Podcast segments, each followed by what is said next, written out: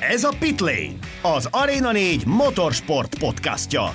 Baski Dáviddal, Demeter Gergelyel és Kerek Istvánnal. Különleges adással kezdjük 2023-at. Az évvégén stúdiós műsorban foglaltuk össze 2022-t, most pedig úgy gondoltuk, hasznosítjuk ezt a beszélgetést podcast formában is. Úgyhogy jöjjön a nagy 2022-es MotoGP összefoglaló az összes Arena 4-es szakértővel, Szabó Robival, Gult Petivel, Király Lacival, Sebestyén Petivel és Kovács Bálintal. Jó szórakozást! Minden idők leghosszabb MotoGP szezonja sem okozott nekünk csalódást, hiszen láthattuk a történelem legnagyobb fordítását, katartikus győzelmeket, óriási drámákat, hatalmas bukásokat, és egy szívfájdító búcsút is tapasztaltunk 2022-ben. Köszöntöm a nézőket! Lesz tehát miről beszélnünk bőven az előttünk álló két-két és fél órában, melyben a csatorna összes szakértője fel fog majd vonulni. Itt lesz majd Baski Dávid, Király Laci, Kovács Bálint és Sebestyén Peti, meg persze Gult Péter és Szabó Robert. Sziasztok! Szia! Szia! Azért már jó idő eltelt azóta, hogy lezártuk a szezont Valenciában, azóta azért ülepedett egy-két dolog, és tudom, hogy még így is nagyon nehéz feladat ezt kérni tőletek, de tényleg, hogyha egy szóban kellene jellemezni a mögöttünk hagyott idényt, akkor mi lenne az? Betyár. Elképesztő. Hát nagyjából ezeket fogjuk majd kivesézni az előttünk álló időszakban. Most viszont először nézzük meg, hogy hogyan alakult a Ducati 2022-es éve. 2022 felemásan kezdődött a Ducati számára.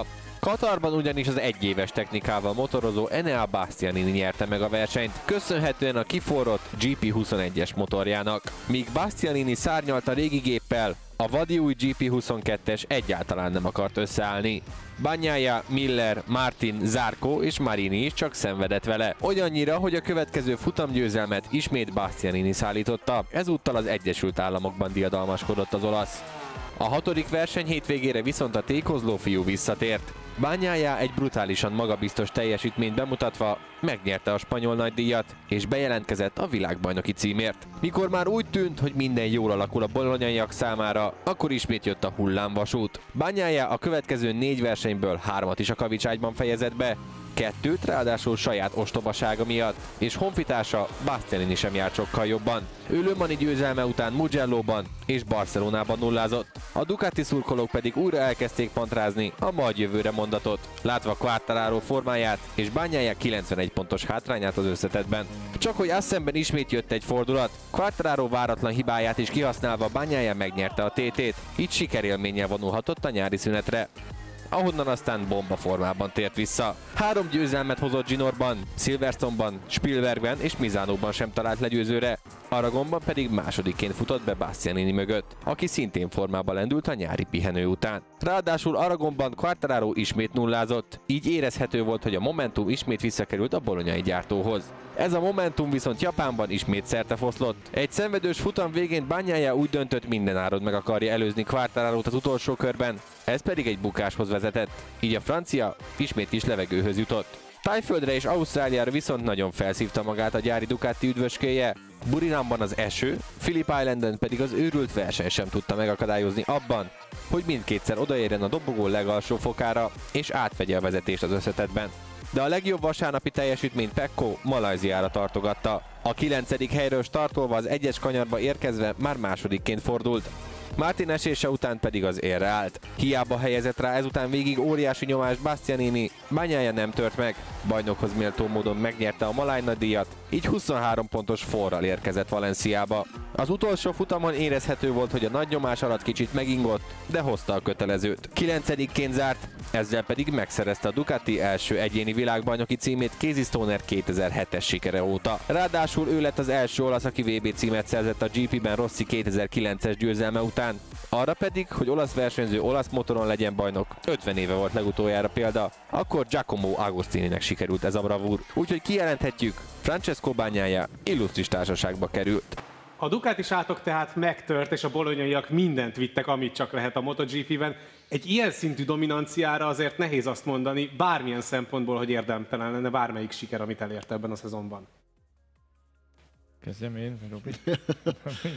Na hát igen, nagyon nagy volt a merítés az elején, hiszen az, hogy 8 Ducati állt a rajtrácson, és tudtuk, hogy jön ez a vacilálás, hogy a legújabb fejlesztésből egy picikét hátraléptek, és inkább egy hibriddel vagy a korábbi géppel indultak ütőképesen, az azt mutatta, hogy ez nem lesz egy könnyű évad, és egészen ide a véghajráig ez is rajzolódott ki.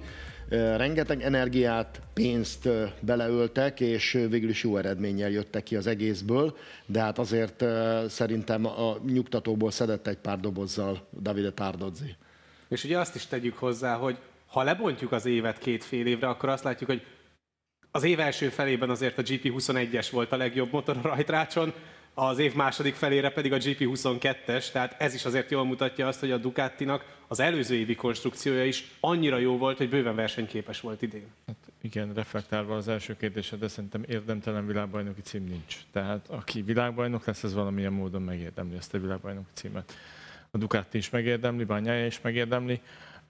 Az, hogy a 2021-es motor jobban muzsikált az év első felében, ez meg ilyen tipikus Gigi megoldás, aki már elő, egyébként egy évvel előre gondolkodik, és általában annyi fejlesztést visz mindig az aktuális modellbe, hogy annak ki kell fornia magát.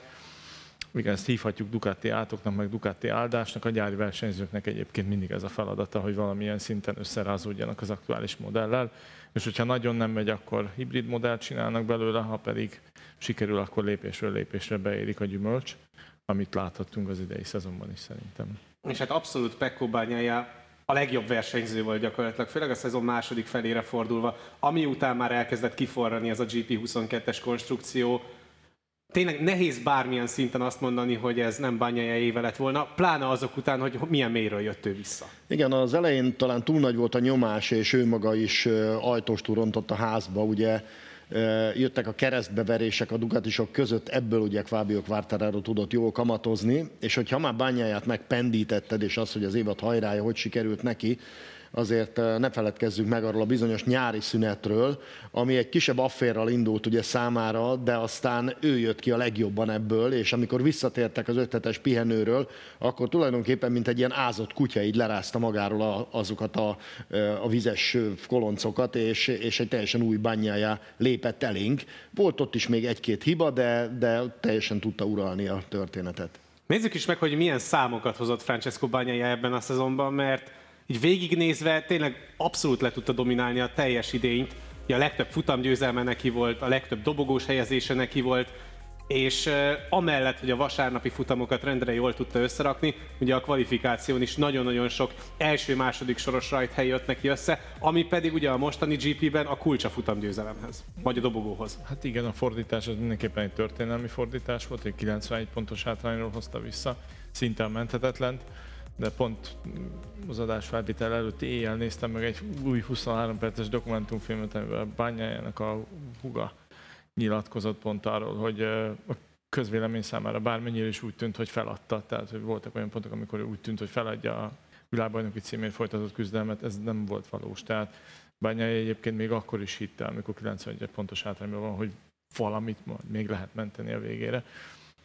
Igen, ez egy, ez egy nagyon furcsa, és ugyanakkor azt gondolom, hogy elképesztő sikertörténet volt, amit az idén bemutatott ezzel kapcsolatban. Ha pedig már itt beszéltünk a felzárkózásról, akkor íme Francesco Bagnaia felzárkózása ebben a szezonban, hogy hogyan alakult közte és Quartararo között a különbség, és ugye Robi már említetted ezt a nyári incidens, de ahogyan elment Banyaja a nyári szünetre, és ahogyan visszajött a nyári szünetről, igazából úgy viselkedett, és ugyanolyan teljesítmény nyújtott, mintha lendületben lenne, és csak két hét telt volna el a két futam között, Hassan és Silverstone között. Igen, de mégis volt egy teljesen új profil, amivel jött, és abszolút nem volt olaszos, eh, ahogy ő helyre tette magát és összerakta magát. Nyilván ehhez kellett az a balhés, ugye ott Ibizán volt ez, hogy eh, ittas vezetés, baleset, eh, és aztán nagyon ügyesen ezt elsimították, elsikálták ezt az ügyet, jött a ugye a nagy Dukát is 7, aminek ő a főszereplője volt, az egyik főszereplője. Volt egyébként bennetek hiányérzet azzal kapcsolatban, hogy ezért nem érte komolyabb retorzióbányáját, vagy éppen a Ducatit? Nehéz, hogy, hogy, hogy legyek tisztelettudó és tiszteletes, elítélendő, amit tett, és maradéktalanul megérdemelte a büntetést, mert szerintem megbüntették, de azt gondolom, ha visszamegyünk arra a hőnállított korra, 70-es, 80-as évekre, akkor ezek az esetek talán mindennaposak voltak, de nyilván ez nem menti fölött semmi alól. Nem, szerintem nincs hiányérzet bennem ezzel kapcsolatban. Bennem nincs hiányérzet, és szerintem senkinek sincs hiányérzete. Nem tudom, hogy még milyen büntetést érdemelt Hát igen, volna. ott sokan felhozták ugye Hector Barbera példáját, vagy, vagy Anthony West eseteit, de az egy kicsikét más. Anthony Gobertről ne is Hogy a Gobertről ne is beszéljünk, ugye, a másik Ausztráról, de én azt hiszem, hogy ő maga lélekben megfizette ennek a büntetési tételét, és semmi köze nem volt ennek a világbajnoki küzdelemhez, és tényleg meg kéne kérdezni itt a régi nagyokat, hogy hogy is volt ez srácok, és hát jókat derülnénk mi is azokon a sztorikon.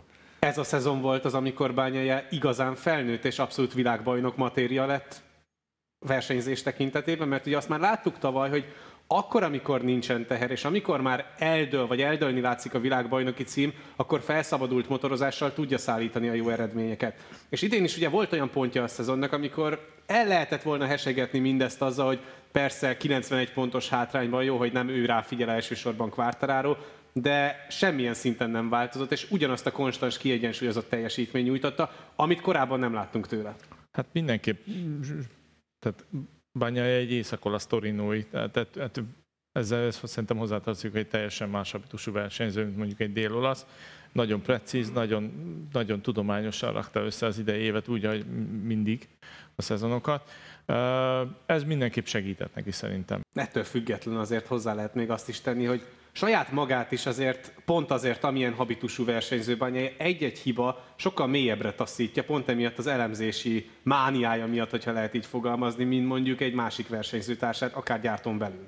Igen, hajlamos egy kicsikét, legalábbis kívülről úgy tűnt, hogy ezekbe a lelki gödrökbe beleragadni, de aztán érdekes mód, hogy mint amikor valaki átöltözik egy teljesen más ruhába, úgy tud kijönni egy következő nagydíj hétvégére, és ezt nagyon jól csinálta, és nagyon jól levette azt egyébként, hogy a legnagyobb riválisának mi a rémáma, és tudott erre utazni, a nyomást ráhelyezni. Az pedig, hogy technikai fronton gyakorlatilag a Yamaha inkább hátralépett, és ezt sikeresen meg tudta lovagolni az ugyanennyit javuló Ducatival, az pedig szintén mutat egy versenyzői zsenialitást, hogy ezt végre is kellett hajtani. Ha már itt említetted az átöltözést, akkor érdemes a szezon egyik legfontosabb történet szálára átkanyarodni.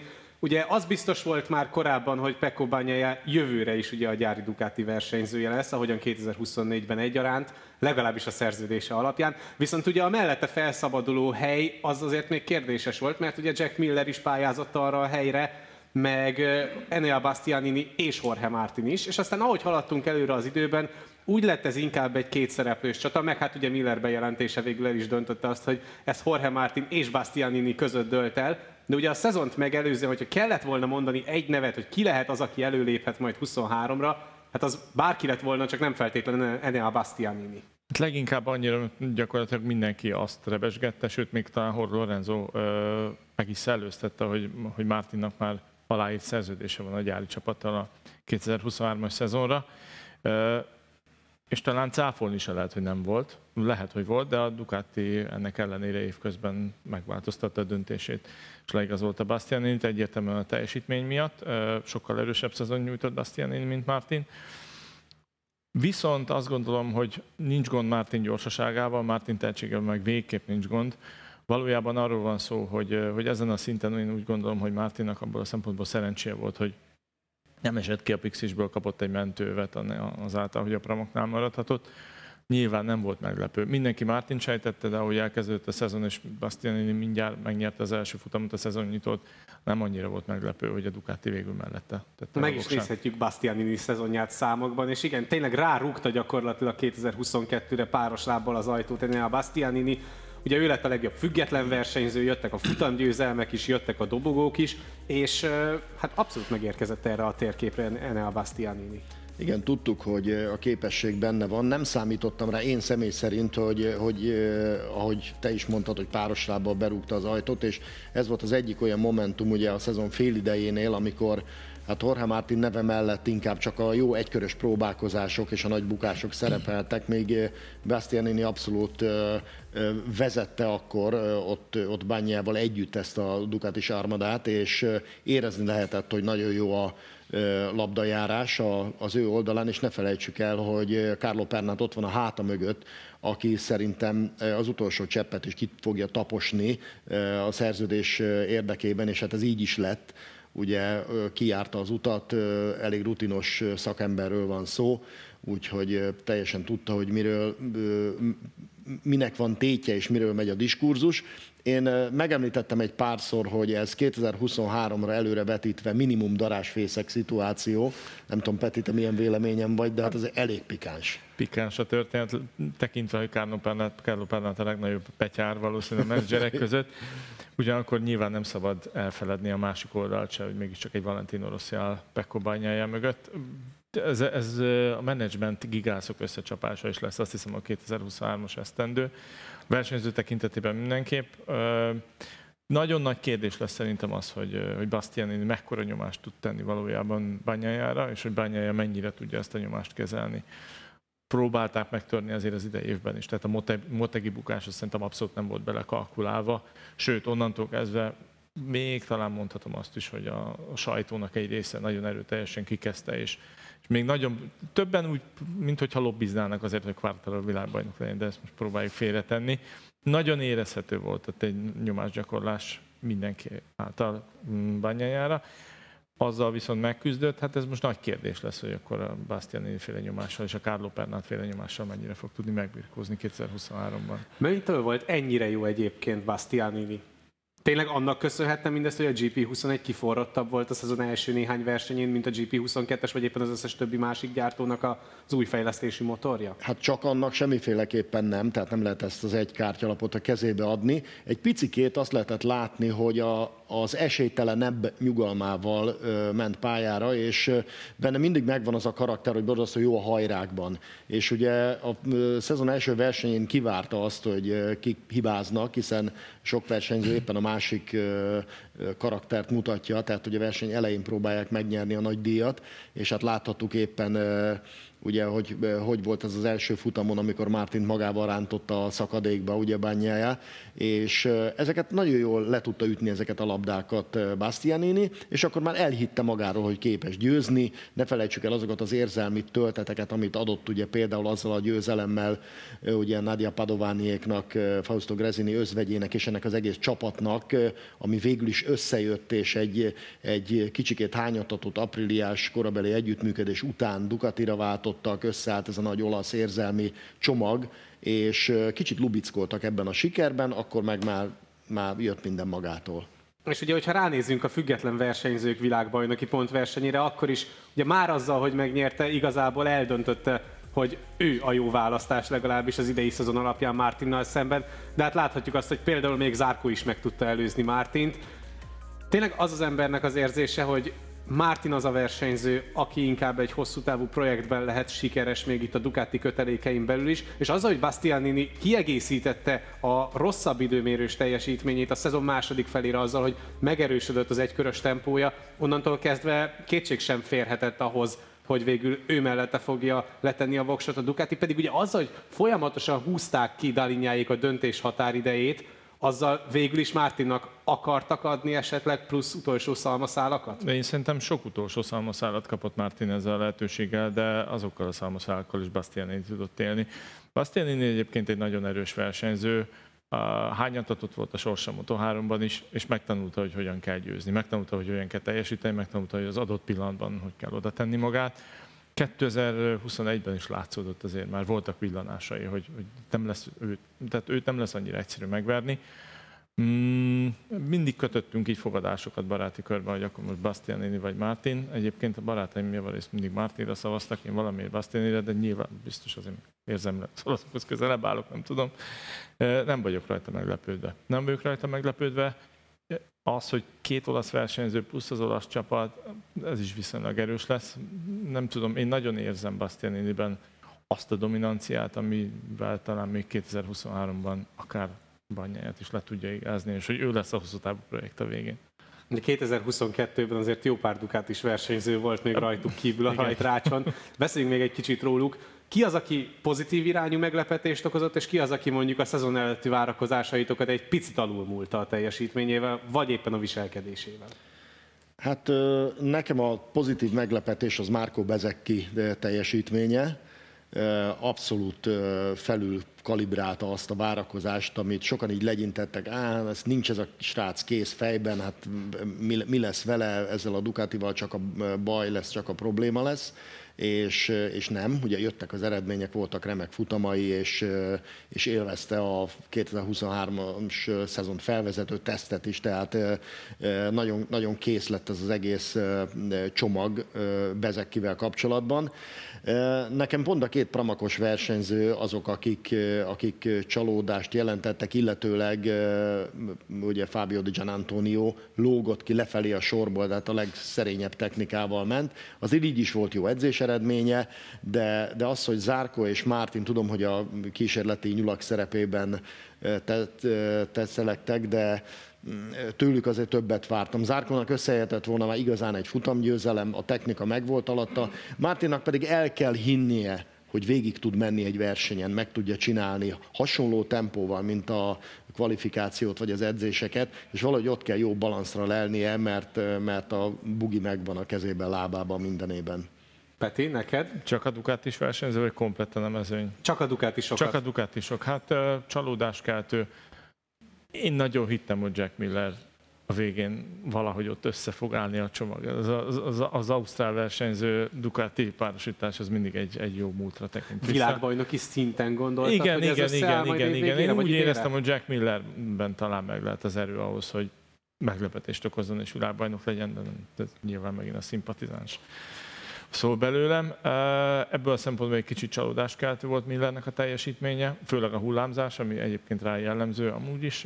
Meglepetés, hát Robival teljes mértékben egyetétek, ezek ki egészen elképesztő teljesítmény nyújtott és tett le az asztalra. És el is vitte a sót egyébként csapaton belül, és elvitte a reflektorfényt Luca Mariniről? Igen, igen, elvitte. Én azt hiszem bőven elvitte. És ez jót tett egyébként szerintetek Marininek? Mert ugye ő is nagyon konstans és nagyon kiegyensúlyozott volt az egész szezonban, és pont emiatt az átlagos teljesítménye Marininek azért jobb volt, és megbízhatóbb volt, mint Bezeki, de a plafonja ez alapján, a szezon alapján azért magasabban van Bezekinek. Hát nyilván csapaton belül soha nem tesz jót az, hogyha a kollégád virgonckodik, és kicsit ráirányulnak a reflektorok, de összességében, hogyha okosan felügyelik őket és menedzselik őket, akkor ebből jól tudnak kamatozni ebből az egészből. Marin nyilván látta, hogy egy kategória újonc is mire képes ezzel a motorral, tehát e, ebben is kicsit jobban bízhatott a technikában, hogy meg lehet csinálni ezt az egészet, és talán Marininél is az önbizalom az, ami fontos, hogy fel kell, hogy épüljön arra a szintre, majd 2023-ban, hogy tudják, ugye, hogy megkapják a kiforrott technikát és az ütőképes technikát, és akkor most gyerünk srácok, meg lehet mutatni. Kettős cserével folytatjuk adásunkat, mert hogy Gult Peti és Szabó Robi elmentek, de csak átmenetileg. Jött viszont a helyére Kovács Bálint és Király Laci. Sziasztok! Szia! Szia! Hozzátok is az lenne a nyitó kérdésem, amivel terheltem ugye Robiékat, hogy tényleg ha egy mondatban, vagy egy szóban inkább kellene összefoglalni 2022 MotoGP évét, akkor mi lenne az? Hát hosszú. És azt gondolom, hogy Fábio Quartararo számára egy kicsit túl hosszú, ha már Yamaházunk. Bálint? Én is úgy gondolom, hogy talán Quartararo úgy értékelte volna, hogy jobb lett volna, hogyha ott a szezon felénél vége van. Fordulatos volt mindenképpen.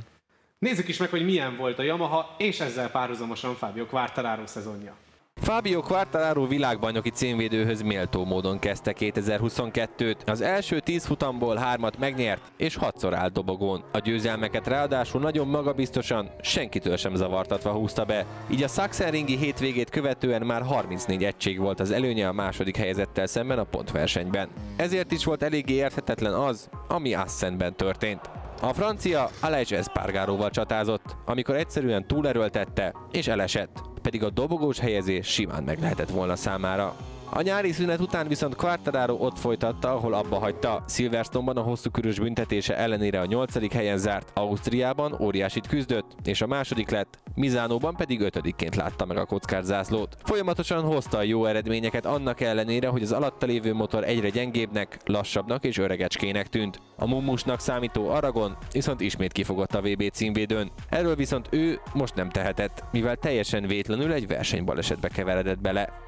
A tengeren túli futamok és a Ducatisok offenzívája viszont ezután szépen lassan bedarálták Quartararót. Japánban ugyan még nyolcadik lett, így növelte előnyét bányájával szemben, de a tájföldi guminyomás probléma, majd az ausztráliai nullázás beverte az utolsó szöget a Yamahás világbajnoki remények koporsójába. Ennek ellenére ő nem adta fel, és az M1-es képességei ellenére Malajziában harmadik, Valenciában pedig negyedik lett, de ez végül kevésnek bizonyult. A leintés után sportszerűen gratulált ellenfelének, de jól láthatóan megviselte, hogy elvesztette koronáját, olyannyira, hogy inkább kikapcsolta a tévéket a boxban, csak hogy ne kelljen néznie a Ducatis ünneplést. Pedig Quartararon tényleg semmi nem múlt azzal kapcsolatban, hogy esetleg világbajnoki címet védjen, mert hogy ha tényleg megnézzük az ivatai gyártó összes versenyzőjét, akkor egyértelmű, hogy Fábio Quartararo volt az, aki kiemelkedett ebben a szezonban is a Yamaha-nál.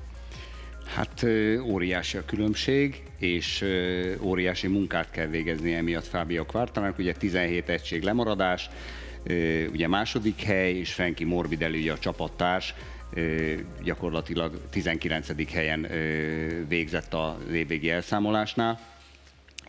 Gondoljunk bele abba, hogy 8 Ducatiból hány gigabyte adat jön le, és nézzük meg azt, hogy szegény Fábio Quartararonak ugye egyedül kell ezt megcsinálni. Erre egyébként élő példa a, a valenciai évvégi teszt, ahol ugye magasan a legtöbbet 92 kör teljesített. Ne, ő a tesztpilóta, ő minden abban a csapatban, az egész csapat ő rajta alapul. Nagyon sokan azt a kérdést fejtegették a szezon közben is már, de főleg Bányaja bajnoki címét követően, hogy Ettől függetlenül, hogy Pekko Bagnaia lett a világbajnok, a 2022-es szezon legjobb versenyzője az Fábio Quartararo volt. Ezt én is így gondolom, tényleg egy ilyen Dávid Góliátos helyzetben volt, és sodorta maga a Yamaha, meg, meg a Yamaha-nak a, a többi versenyzője is mondjuk, hiszen tényleg úgy nagyon nehéz teljesíteni, és, és mondjuk összevetni az adataidat más versenyzőkkel, hogy, hogy te vagy igazából az egyetlen, aki olyan tempót megy, hogy nem is az első ötbe, de hogy az első tízbe beférjen, úgyhogy tényleg eszméletlenül nehéz szezonja volt, de ennek ellenére az, hogy épp hogy lemaradt, a világbajnoki címről, az, az szinte felfoghatatlan. Ja, a szezon elején érezhető volt egyfajta esélytelenség nyugalma, úgymond Quartararon, mert hogy azért a szezont megelőző tesztek után mindenkinek az volt a tanulsága és a konklúziója, hogy hát igen, Quartararo-nak a határon túl kell motoroznia ahhoz, hogy versenyben tudjon maradni. Aztán ahogy haladtunk előre az időben és jöttek az eredmények, úgy lett Quartararo is talán egyre frusztráltabb, mert érezte azt, hogy egyébként ebben a motorban, ebben a formában azért van bőven annyi, hogy címet védhessen. Ezért szeretjük a MotoGP kategóriát, ugyanis a versenyzőknek itt is van azért lelkük, és azt gondolom, hogy hát évelején óriási csalódás a Szepangi teszt, ugye ő top speedért, nagyobb lóerőért könyörgött, ez a Szepangi teszten évelején kiderült, hogy nem történik meg. A, kvat, a Katari első futam az egy 9. helyjel előrevetített, hogy gondok lesznek, aztán Fábio fogta magát, és úgy gondolta, hogy azzal főz, amilyen van, a sírdogálás helyett, és ezt valami zseniális módon levezényelte. Úgyhogy én azt gondolom, hogy mindenképpen összes MotoGP podcastban azt mondják, hogy ő az év versenyzője talán, annak ellenére, hogy nyilván, nyilván örülünk a Ducatis győzelemnek. Fantasztikus munkát végzett a jó ember. Az a gondunk, ugye, hogy a e, következő évi szezon az már az év végén elkezdődik, és valami nagyon-nagyon hasonlót láttunk itt az évvégi valenciai teszten, de ha vissza kell nyúlni a Yamaha-nak a 22-es blokkhoz, úgy, ahogy azt kicsit tennie kellett a, a, a, az előző évben, akkor az bizony 2023-ban kevés lesz. Ugye korábban már említettük azt, hogy mennyire kiemelkedett Quartararo a többi Yamahás versenyző közül. Hát íme számokban az, hogy hát tényleg a Monster Energy Yamaha csapaton belül szintén dominál, de úgy összességében nyilván a szatellit Yamaha sem tudott igazán sokat beletenni a közösbe. Ilyenkor nem tudom, hogy egy, egy top versenyző milyen lelkülettel állhat oda egy-egy verseny hétvégéhez, amikor pontosan tudja, hogy megint minden rajtam múlik. Igen, és hát a következő évben meg még nehezebb dolga lesz, úgyhogy már csak ketten lesznek uh, Yamahások és uh, amit Laci is mondott, hogy, hogy ezt egy darabig tudod a, a saját javadra fordítani, hogy, hogy akkor is megcsinálom, hogyha, hogyha rossz a motor, de, de szerintem ez év végére addig csúcsosult, hogy, hogy nem lehet egy, egy komplett 20-21 versenyes MotoGP szezont úgy letudni, hogy te neked 105%-on kell menni, mert a motor csak 95-öt tud mondjuk. Fizikálisan vagy mentálisan emésztesz fel jobban? Hát szerintem mindenképpen a, a mentális része az, amit, amit így hiába tényleg ők a, a top versenyzők, és, és náluk jobb nincsen, de, de ezt felfogni, hogy bármit is csinálsz, a motor akkor is valamennyire hátráltatni fog, és, és és ott van 8 darab Ducati, akár az első tízben is egy, egy edzésen, az mindenképpen egy olyan hétvégét, időmérőt, versenyt vetít előre, hogy, hogy egyáltalán nem lesz könnyű dolgod egy emberre tud igazából a Yamaha csak motort fejleszteni, vagy igazából senkire, csak Quartararo ennyire jó? Azt gondolom, hogy itt a versenyző csinálja meg a különbséget, azért gondoljunk abba bele, hogy nyilván folytak az RNF-fel a tárgyalások, hogy Yamaha-val folytassák, és az RNF is kitolatott ebből a projektből, akkor Andrea Dovizioso, aki a nagyon nagy küzdő hírében állt egész motorversenyzői pályafutása folyamán, és ő is kitolatott az milyen, amikor szezon közben ott hagysz egy motorkerékpárt, hogy köszönöm, nem, ez nekem nem. Tehát a Yamaha-nál teljesen egyértelmű, hogy ez az egy ember. Kicsit olyan Marquez feeling, ez ugye a Honda-nál láttunk ennek ugye e, előéletét, hogy ez hogyan működik. Fábióra szegeződik a tekintetünk a következő szezonban is. Franco Morbidelliről is beszéljünk egy picit a másik gyári Yamahás versenyzőről. Az ő szezonja az mennyire volt egy kálvárja, és mennyire volt nagyon-nagyon felejthető? Én amikor 2020-ban ugye elképesztő felzárkózást mutatott, és, és ott a, a VB címhez is közel, nyilván az már úgy el volt dőlve, de, de hogy a pontversenyben nagyon jól állt, és második lett. Utána azért egy gyári szerződéssel ennél én is, meg mindenki sokkal többet várt, és, és számomra, számomra nagyon nagy meglepetés. Talán év végére valami kis javulást mutatott, de, de szerintem ő is azt mondaná, hogy ez egy, ez egy feledhető év volt, és, és benne valahogy nincs meg az a plusz, ami megvan Quartararóban, hogy, hogy akkor is, hogyha nem jó a motor, akkor is leszegi a fejét, és, és valahogy csinálja tovább. Valahogy ezt a, ezt a küzdeni akarást nem látom benne. Nagyon-nagyon szétnyílt az olló két vége egymástól a pontversenyben is, ugye a Yamahás versenyzők között. Hát itt lehet látni, hogy Franco Morbidelli nyilván a top 10 közelében sem volt, időnként egy-egy versenyen sikerült a top 10 közelébe jutnia, de azon kívül tényleg, és az még rosszabb megvilágításba helyezi mondjuk Morbidelli szezonját, hogy amikor megérkezett Kyle Crutchlow, akkor benne sokkal több fantázia volt, mint az olaszban. Pontosan ez a helyzet, és ugye ezt is le kell tudni kezelni egy versenyzőnek. A 2022-es Yamaha azzal együtt, hogy erősem nem lett, viszont egy agresszívabban vezethető motorkerékpár volt, annak ellenére, hogy tudjuk, hogy a, a, ismerjük a mantrát, hogy azért a sor 4-es Yamaha az mindig a kezelhetőségével került oda a topra, és itt az volt a helyzet, hogy itt valami másra lett volna szükség, és ezt ezt, ezt itt tudott adaptálni Fábio Quartararo és Fenki Morbidelli viszont teljesen a sejmes, finoman, finom motorkezelésével egész egyszerűen a Yamaha nem akarta neki működni, és úgy tűnik, hogy ez az év végéig nem is nagyon látszik megoldódni ez a probléma. És a fejlesztések tekintetében is, a fejlesztési versenyt szezon közben a Yamaha azért eléggé csúnyán elbukta, vagy lehet, hogy el is engedte, de hogy amilyen fejlesztést hoztak, ugye egyik verseny hétvégéről a másikra adott esetben a gyártó részéről, hát semmi nem működött, és igazából mindig egyel visszább lépett ezekkel a fejlesztésekkel a Yamaha, ahelyett, hogy mondjuk zárkózott volna a Ducatira. Mit rontott el ennyire a Yamaha a szezon közbeni fejlesztéseknél? Pontosan ezt így, ezt így meghatározni szerintem nem lehet meg, meg egy dologban keresni. Tényleg az, hogy, hogy a többi versenyzőnél ezt talán látni, hogy, hogy amit mondott Laci is, hogy, hogy mindig arra alapoztak, hogy ez egy, ez egy könnyen kezelhető, jó kanyar tempójú uh, motor, és, és ezt valahogy elvesztette ezt a tulajdonságát, és, és az, hogy egy versenyző így szezon közben tudjon adaptálódni, és, és akár stílust váltani, és, és egészen más, hogy motorozni, az szerintem nem várható el a versenyzőktől, és Quartararo-ban itt volt egy plusz, hogy, hogy ő meg tudta ezt csinálni, és nyilván a motor nem volt százszázalékos, de, de tudott váltani, és, és valahogy szerintem ezt rontotta el a Yamaha, hogy, hogy hogy a maga a motornak a stílusát vitték el rossz irányba szerintem.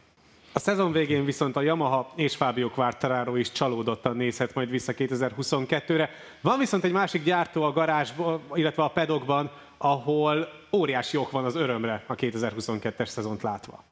Három futam. 2022-ben mindössze ennyi idő kellett hozzá, hogy 7 év küzdelem után meglegyen az Aprilia és Aleix Espargaro első győzelme a király kategóriában. Az őrült argentin hétvégén minden a Noaleiek szája íze szerint alakult, és önerőből húzták be a futamot. A lendület az argentin siker után sem hagyott alább, a következő öt helyszínen Espargaro négy harmadik helyet szorgoskodott össze, amivel a pontverseny második helyén találta magát. Ezután viszont jöttek a hibák részéről. Barcelonában hazai pályán egyszerűen elszámolta a köröket, ezzel egy második helyet veszített el. Silverstone-ban pedig az egyik szabad edzésen bukott hatalmasat. Eltörte a sarkát, így nem hogy a győzelemre, de még a dobogóra sem volt esélye. A hibák mellett viszont nagyszerű teljesítményeket is láthattunk tőle. Assenben hiába ütötte ki Fabio Quartararo, a katalán nem adta fel, az utolsó kanyarban az évelőzését bemutatva egészen a negyedik helyre zárkózott vissza a mezőny végéről. A tétén ráadásul csapattársa Maverick Viñales megszerezte első dobogóját az Aprilia nyergében, amit utána a szezonban még kettő követett. Ekkor úgy tűnt, hogy az apríliás tündérmesét semmi nem teheti tönkre, pláne miután Espargaro Aragonban ismét harmadik helyen zárt. A tengeren túli futamok viszont szerte foszlatták az olaszok reményeit. Japánban a csapat hibázott, Espargaro motorjából nem ütötték ki az üzemanyag spóroló üzemmódot, így a spanyolnak egy utolsó pillanatos motorcserével kellett nekivágnia a futamnak, ez pedig megpecsételte a sorsát. Pontot sem szerzett. Tájföldön, Ausztráliában és Malajziában sem tudott labdába rugni. A kevés adatnak köszönhetően nem sikerült rendes beállítást találni, így csak a középmezőnyben ért célba. Az utolsó futam előtt viszont minden esélye megvolt rá, hogy az évvégi harmadik hely meglegyen neki, de egy motorblokk probléma miatt fel kellett adnia a versenyt. Vinyales sem járt jobban, ő fékhiba miatt állt ki. Ennek ellenére az Aprilian nem lehet elégedetlen. Első olyan szezonjukban, amikor teljes értékű gyári csapatként vettek részt a GP-ben, rögtön megszerezték a konstruktőri és a csapatvilágbajnokság harmadik helyét, erre pedig abszolút büszkék lehetnek. Bizony büszkék lehetnek az Apriliánál, mert amit Aleix Espargaro csinált ebben a szezonban, arra egyébként tényleg senki nem számított. Ugye gyakorlatilag a szezon hajrájáig, Ázsiáig mindenképpen harcban volt a világbajnoki címért, megszerezte pályafutása első futamgyőzelmét, hozott egy csomó dobogót az Apriliánál, ennél többet ebből a projektből ebben az idényben ki lehetett hozni? Szerintem így is bőven 100% fölött teljesített mind a, mind a csapat, mind pedig Espargaro.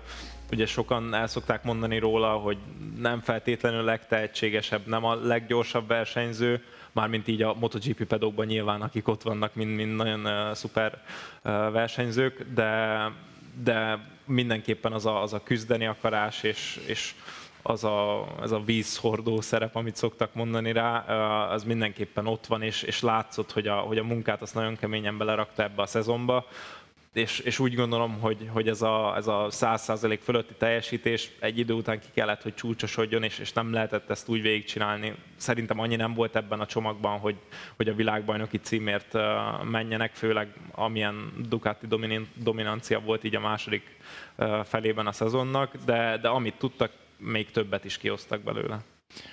Aleix Espargaro teljesítménye szerintem is jól mutatta, amit Bálint is említett, hogy a MotoGP-ben nincs leírható versenyző. Tehát ott nincsenek lassú gyerekek. Ha véletlenül jó a csomag és jó a motor, akkor igazából a versenyzőknek azt mondom a 90%-a képes, vagy talán 99%-a képes lehet a futamgyőzelemre. Aleix Espargaro még bebizonyította azt is, hogy nincs leírt futam. Tehát egy olyan versenyző, akinél már a visszavonás gondolata is ott volt, fogta magát, megrázta magát, és utána a világbajnoki címért küzdött. Ez, ez szerintem egészen elképesztő volt. Tehát kicsit elfogult vagyok mind a márkával. Espargaróval soha nem voltam elfogult, de nagyon-nagyon me- megkedveltem. Én azt gondolom, hogy emberfeletti volt mind a csapat, mind az ő, az ő teljesítménye.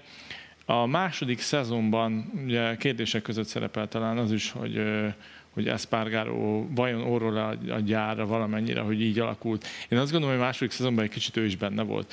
Espargaro nekem picit talán olyan versenyző, hogy amíg nyomás alatt volt a szezon első felébe, addig irtózatosan jó teljesített, és furcsa módon akkor kezdett el úgymond a teljesítmény kicsit csökkenni, amikor alá lett írva a következő szerződés. Nem tudom, lehet, hogy ha kihúzták volna októberig a szerződés aláírást, akkor meg lett volna az összetetbeli harmadik hely, mert azt hiszem lecsúszott a harmadik helyről összetetbe. Igen.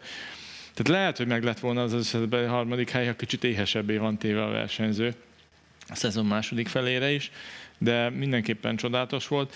Én sokáig azért azt gondoltam, hogy a, a mezőny két legjobb motorja és két legkiegyensúlyozottabb motorja, a Suzuki meg az Aprilia, bár a Suzuki-nál ez a szezon első felében nem látszott, de a másodikban igen.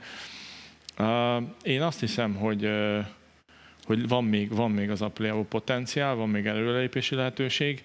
A kérdés a befektetőkön múlik, hogy mennyit hajlandók még áldozni erre a projektre. Nyilván az kise irreális lenne, hogy abban gondolkodjunk, hogy az Aprilia ugyanakkor átlép majd 2022-ről 23-ra előre, mint amilyet előre lépett ugye 2021-ről 22-re. Itt lehet látni azt, hogy tényleg zongorázni lehet a különbséget a tavalyi, illetve az idei év között. Kifogyott el inkább az Aprilia csapat szinten a szezon második felére, vagy Aleix Espargarót őrölte föl egyébként. Ez a folyamatos harc, teher, amit egyébként a világbajnoki címért folyó versenyfutásban való részvétel megkövetel egy versenyzőtől. Én nem mondanám, hogy, hogy elfogytak. Én inkább azt mondanám, hogy a, hogy a szezonnak az első fele volt bőven túl teljesítése annak, amit mondjuk tud a csomag, vagy tud, uh, tudott a versenyző vele. Úgyhogy én nem teljesen mondanám azt, hogy, hogy el volt rontva a szezonnak a második fele. Nyilván az, hogy, hogy ott volt a, a stressz, hogy, hogy azért mégis még a, a bajnokság is meg lehet akár. Nem tudom, jöttek a hibák is, talán így a szezon végére volt ez a, ez a motor probléma az utolsó futamon de, de ennek ellenére szerintem mindenki boldog ott, vagy legalábbis nem voltam ott, de, de ahogy, ahogy látszott ez a szezon, biztos, hogy boldogak. Vinyales miatt boldogok? Vinyales miatt valószínűleg nem boldogok egyébként, de azt se felejtsük el, talán ez egy fontos momentum, hogy az Aprilia pont szezon közben veszítette el azt a szabad tesztelési lehetőségét is, ami előtte neki megvolt. Tehát a privilégiumai úgymond kezdtek elfogyni. Emiatt az első kérdésedre a válasz azt gondolom, hogy nem 2023-ra minden bizonyal nem lehet akkor az előrelépés, hiszen már nem lehet majd orba szájba tesztelni, meg nem lehet mindent kipróbálni köztes hétvégéken, akár Szavadorival, akár valamelyik gyári versenyzővel. Úgyhogy ebből a szempontból biztos, hogy most kicsit szofisztikáltabb és mérsékeltebb lesz az előrelépés. Hát a Vinyales az egy jó kérdés. Hát a Maverick Vinyales az, az mindig is egy nagy, nagy talány, mindig is egy nagy kérdés, mint versenyző is. Én azt gondolom, hogy ha egyszer kiadja neki, és összeáll a fejébe is, meg a motorba és a csomag, akkor nyilván ugyanúgy benne van a potenciál és a futamgyőzelem. Azért idén láttunk olyan verseny hétvégét Vinyálesztől, amikor nagyon egymásra Láttunk, találtak az Apriliával, és tényleg futamgyőzelemért harcol, dobogós Igen. helyezés jött neki össze egyedül az időmérős tempó az, amiben hát nem tudta megközelíteni Alex. Klasszikus vinyán lesz, a Yamaha-nál is ez megvolt. Tehát nyilván elfogyott a bizalom, most az Apriliánál még megvan a bizalom. Hogyha én azt gondolom, ha sikerül ezt kifutatni, úgyhogy a bizalom is megmaradjon, meg ő is egy kicsit így össze, összerakja magát, akkor meg lehet. Mi lehetett egyébként az a pontja az Apriliának ebben a szezonban, és mondjuk maradjunk itt Vinyales szezonjában, ami egy picit árnyalja azt a képet, hogy ez egy nagyon-nagyon jó projekt. Ha egyáltalán van olyan. Hát, hogyha, hogyha Vinyálesznél maradunk, akkor, akkor tényleg ez a, ez a kiegyensúlyozatlanság, amit, amit ő mutat szinte az egész MotoGP-s karrierje alatt, nem is feltétlenül mondanám azt, hogy az egykörös tempója rossz, mert, mert néha azért meg tudja mutatni, hogy, hogy igenis jó, meg főleg ezeken a, ezeken a teszteken, amik évközben vannak, vagy akár a, a szezon elejé teszten, azért meg tudja mutatni, hogy egy körön oda tudja rakni magát. Az apiliák szinte ott mindig elő vannak a teszteken, de, de az, amikor eljön a, a rajt pillanata, és az első pár körben ott küzdeni kell a pozíciókért, az valahogy soha nem sikerül neki, és, és ez egy olyan pontja az ő MotoGP-s motorozásának, ami, ami egyszerűen nincsen kiavítva, és amikor kicsit kevesebb pozíciót veszít a, a futam elején, akkor egy egész jó futamot tud menni. Mit tanulhat egyébként a két versenyző egymástól, amit aztán 2023-ra ezzel a motorral hasznosíthat is? Espargaró azt gondolom, hogy Vinyálesztől azt a fajta szupergyorsaságot és lobbanékonyságot tanulhatja meg, ami a Vinyáleszre egyébként jellemző, amikor egy hétvégét csúcsra tud járatni. Vinyálesz pedig mindenképp a végtelen kitartását tudná Espargarónak elsajátítani. Hol lehet egyébként előrelépési lehetőség 23-ban az Apriliánál?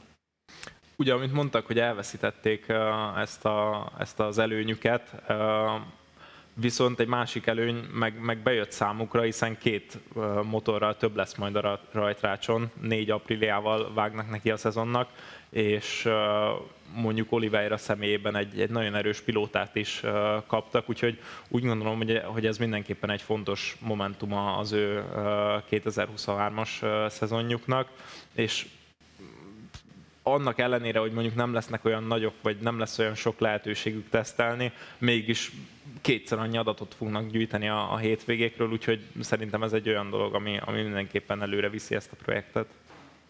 Ismét kettős cserével folytatjuk adásunkat, mert hogy a stúdióban most már itt van Baski Dávid és Sebestyén Peti is. Sziasztok! Szia! Sziasztok! Hozzátok is ugyanaz lenne a kérdésem, mint az előző négy úri emberhez, hogyha egy szóban kéne értékelni a 2022-es MotoGP szezont, akkor mi lenne az? Hát a részemről az, hogy történelmi volt. Peti? Részemről pedig az, hogy egyértelmű. Majd kitérek rá, hogy miért volt számomra ennyire egyértelmű. A Hondánál is kifejezetten egyértelmű volt a 2022-es szezon, mert ha visszatekintünk a gyártó évére, akkor azt látjuk, hogy ha már kezd jó, akkor jó a Hondának, ha nem, akkor teljesen földbe áll a gyártó. Egy radikális, teljesen új RC213V-vel vágott neki a Honda 2022-nek, az előszezoni tesztek pedig bizakodásra adtak okot és az első verseny sem sikerült rosszul a repszolosok számára. Espargaro a harmadik, Márquez pedig az ötödik helyet kaparintotta meg a Katari éjszakában. Aztán jött Indonézia és a MotoGP történetének egyik, ha nem a legnagyobb highside-ja.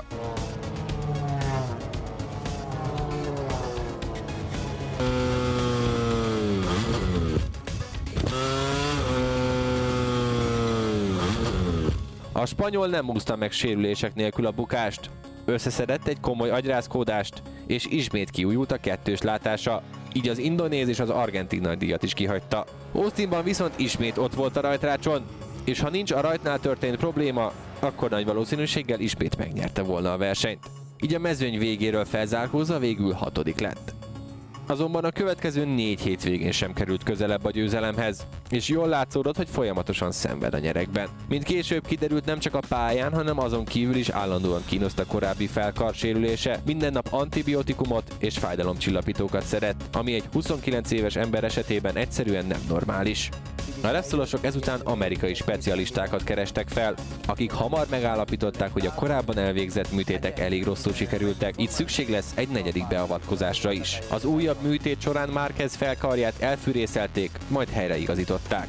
A spanyol problémáit az okozta, hogy a csont korábban rosszul fort össze, ezért az amerikai specialisták több mint 30 fokkal elforgatták, és újra rögzítették Márquez felkarcsontját, remélve, hogy ez megoldja a problémáit. Az első számú versenyző elvesztése után a Honda teljesen szétesett, és hétről hétre egyre csúfosabb eredményeket szállítottak. A mélypontot a Sachsenring jelentette, ahol egy újabb negatív rekordot sikerült beállítani. 40 év után először fordult elő ugyanis, hogy egyetlen Honda sem tudott pontot szerezni egy GP futamon, a radikális RC213V pedig ezzel hivatalosan is megbukott.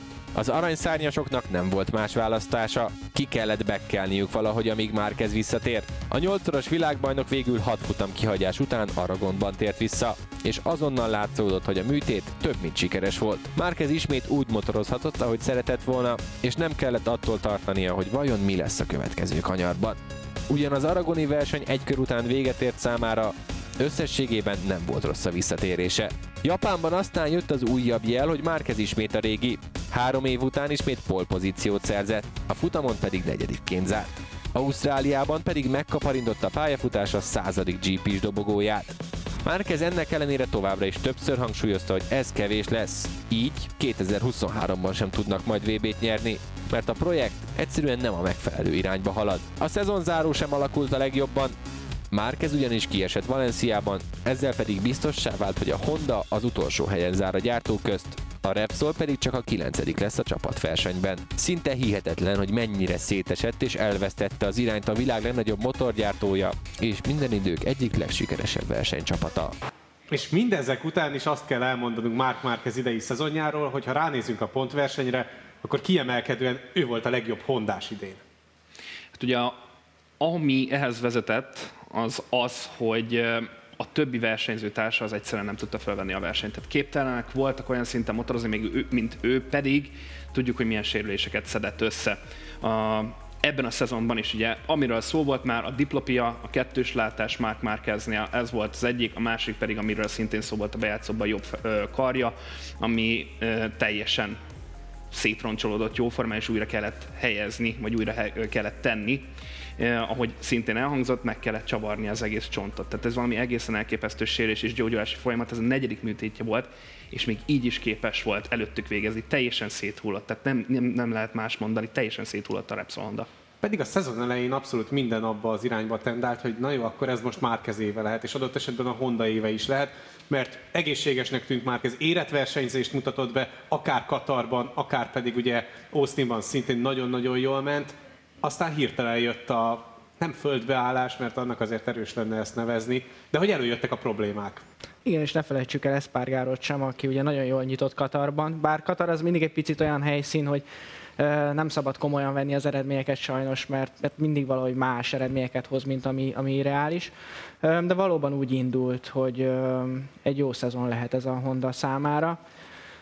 Tesztek sem sikerültek annyira nagyon rosszul, tényleg akkor még lehetett egész bizakodó nyilatkozatokat olvasni mind a két versenyző részéről, illetve én egy picit azért bíztam Eszpárgáróban is, bocsánat, hogy így egy év után még pluszba hozzá tud rakni, mert, mert egész szépen tudott haladni de én úgy gondolom, hogy teljesen megzavarta itt a Honda vezetőségét az, hogy Márquez ismét kiesett, és, és kicsit olyan érzésem is van, hogy nem fektetnek elég hangsúlyt a többi versenyzőnek a, a véleményére, illetve az ő javaslataikra. Ugye Espargaro el is kezdett erre panaszkodni, hogy egyszerűen nem hallgatják meg, nem jut el az info a, a gyárhoz. Tehát, hogy valami nem konkrétan csak technikai problémák vannak a csapaton belül, tehát nem az alkatrészekkel, a motorral van fő probléma, hanem olyan információk, fontos információk elvesznek valahol ott a, a, a boxban, amik előre vihetnék a projektet. Tehát, hogy uh, itt, itt, itt nem csak a motoron kell javítani, hanem a maga a csapat működésén is. Ugyanakkor úgy tűnik, hogy ha van egy egészséges Mark Marquez, akkor az mindent palástolni tud, ami diszfunkcionális a csapatnál, illetve a gyártónál, ami rossz a motornál, ami rossz a többi versenyzőnél. Ha van Marquez, akkor nyugodtság van a Repsol Honda-nál? Lehetne ezt mondani, hogy no Marquez, no party. Tehát Márk egy olyan szintű versenyző, amit nem nagyon fogunk látni a jövőben sem. Nagyon ritka lesz majd egy ilyen versenyző táj. Mikor megérkezett a MotoGP-ben, rögtön az első, tehát az újonc évében már Dani Pedrózával harcolt a világbajnoki címért, nyilván a Yamahásokkal is természetesen, de már az első évében látszódott az az agresszivitás, ami benne volt, és még úgy is, hogy bukta el a pontokat, például akkor Ausztráliában, amikor kizárták a versenyből, még így is világbajnok tudott lenni. Tehát az az akarat, az az erő, a bukásai ellenére, amik tarkították 13 és és 19 között így is hozta sorról sorra a világbajnoki címeket, vagy szorosan, vagy nagyon, mint 2019-ben nagyon csúnyán megver mindenkit. A többiek, így Dani Pedroza is például ott 13-tól 14-15-ös években egyre inkább háttérbe szorult. Tehát egyszerűen Márquez egy olyan szintű versenyző, aki nélkül ez a Honda ennyi sikert nem tudott volna elkönyvelni. Úgyhogy valóban igaz, amit mondtam a mondat elején, vagy mondató elején, no Márquez, no party. És hát valóban Dani Pedrozánál is jobb versenyzőket adott esetben el tudott homályosítani Mark Márquez.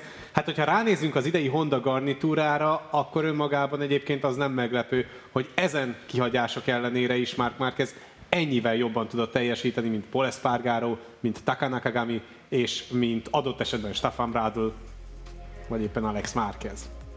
Igen, de én úgy gondolom, hogy azért egy versenyzőtől nem lehet uh, ennyit kérni, és ez, ez be is igazolódott, tehát hogy ezek a sérülések, uh, nyilván van egy habitus a Márkeznek, de azért ez valamilyen szinten azt is eredményezte, hogy, és az is eredményezte, hogy, hogy ilyen a motor és ilyen a háttér. Tehát ő mindig az a versenyző lesz, aki uh, sokkal többet hoz ki a motorból, és sokkal többet rizikózik, mint például akár más versenyzők.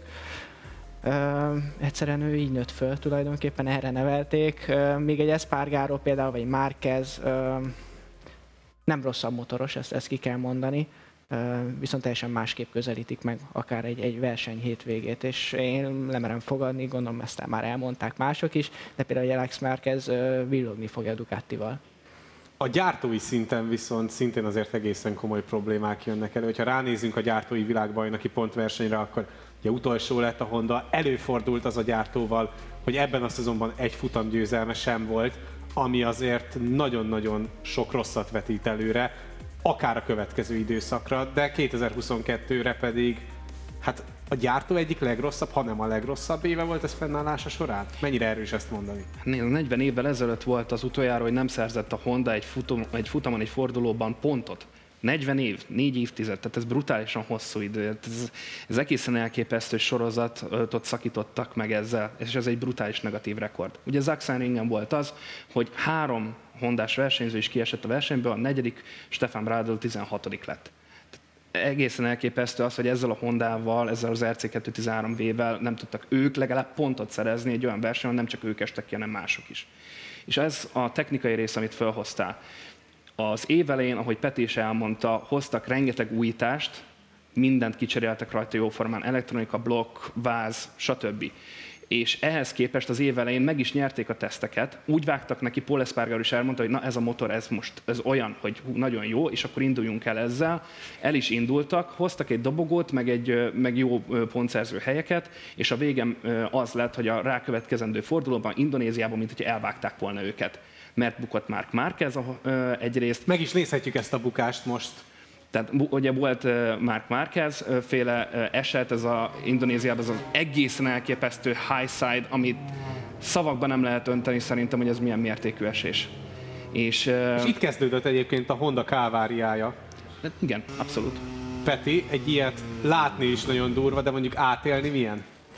Hát szerencsére nem tudom, hogy ekkora esés milyen átélni, ez tényleg óriási pont, ugye nekünk nemrég volt itt versenyünk, és rettentő gyors az a kanyar, tényleg elképzelni sem tudom, hogy milyen lehet. De hozzá kell tenni, hogy azért látszott, hogy Márquez picit lent volt az ideális ívről, a Superbike pedig beigazolta, hogy nagyon sok hasonló esés volt, hogyha egy milliméterre kijebb mész itt Indonéziába, úgy csúszik az az aszfalt, hogy, hogy megmenthetetlen, és óriási bukások voltak ott is. Tehát elég csak például Lekónára gondolni, aki nagyon jól ment, aztán egy medencetöréssel tért haza, mert, mert ő is egy, egy nagyon picikét odébb fordult. Nem lehet azt mondani, hogy ez egy konkrét hiba volt Márkeztől, de, de nagyon csúnya bukás volt.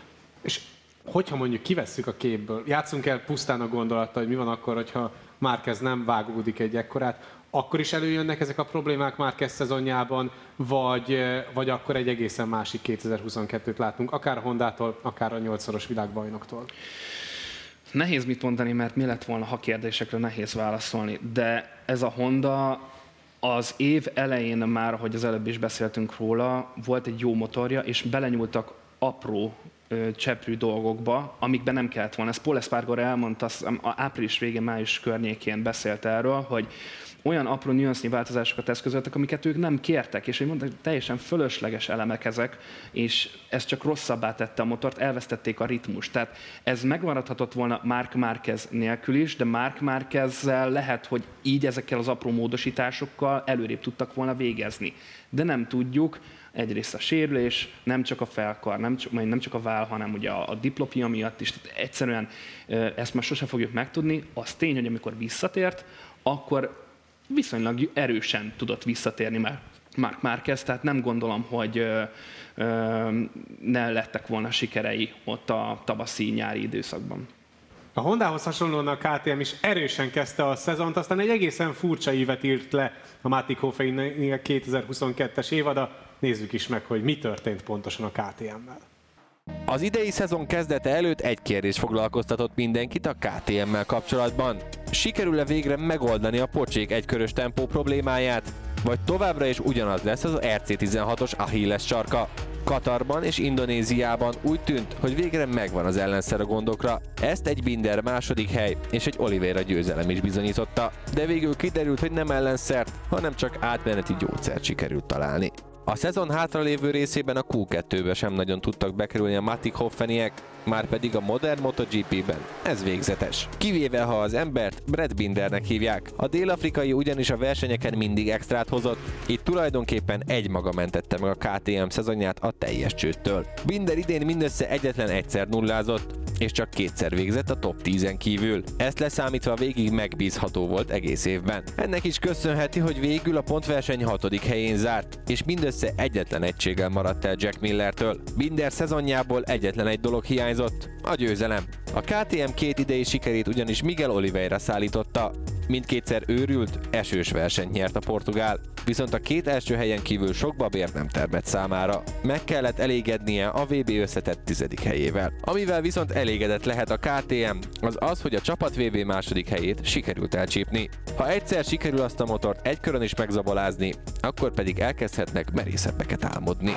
Bálintal és Petivel fogunk majd beszélni a KTM szezonjáról, és szerintem kezdjük először Brad Binderrel, aki ebben a szezonban is hát minden előzetes várakozást felülmúlva nagyon előkelő helyen fejezte be a szezont a pontversenyben, és egy nagyon-nagyon tisztességes szezont rakott össze. A futamgyőzelem ugyan nem jött neki össze, de háromszor is dobogóra tudott állni, és ami már a bejátszóban is elhangzott, hogy nagyon kiegyensúlyozott volt a szezon egészében a dél-afrikai szerintem, ahogy, ahogy így megyünk előre az években, egyre fontosabb lesz az, hogy, hogy mennyire is kiegyensúlyozott egy versenyző, és, és tényleg elképesztően jó ebben, hogy, hogy akármilyen rosszul sikerül egy időmérő, akkor is, amikor jön a vasárnap, akkor egy új nap virad, és, és így fogja fel a versenyeket. Nyilván ez nem a legegészségesebb dolog, hogy, hogy mindig föl kell zárkozni a, a vasárnapi napon, de, de szerintem, hogyha egy kis előrelépés talán lenne a, a csapat részéről, így a, a szombati napot tekintve, mindenképpen nagyon félni kéne a többieknek szerintem tőle. Tényleg ez az egyetlen hátulütője a KTM-nek, hogy nincsen egy körös tempója?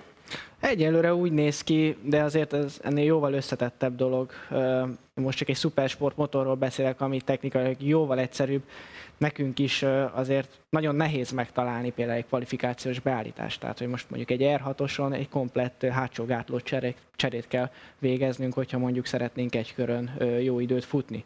És mondom, ez csak egy, egy szupersport motor, ami ehhez képest sokkal, de sokkal egyszerűbb egy MotoGP motornál megtalálni tényleg azt, hogy mi kell kvalis guminik egy kvalifikációs körhöz, egy adott motorra, az egy nagyon bonyolult folyamat lehet, főleg úgy, hogy most már azért a csapatok egyértelműen a, a vasárnapi versenyre készültek. Tehát, hogy most már azért a, a versenytempó elképesztő ö, gyors lett, illetve nagyon kiegyensúlyozott, ugye nagyon, nagyon gyors versenyzők és nagyon kiegyensúlyozott versenyzők mennek ott.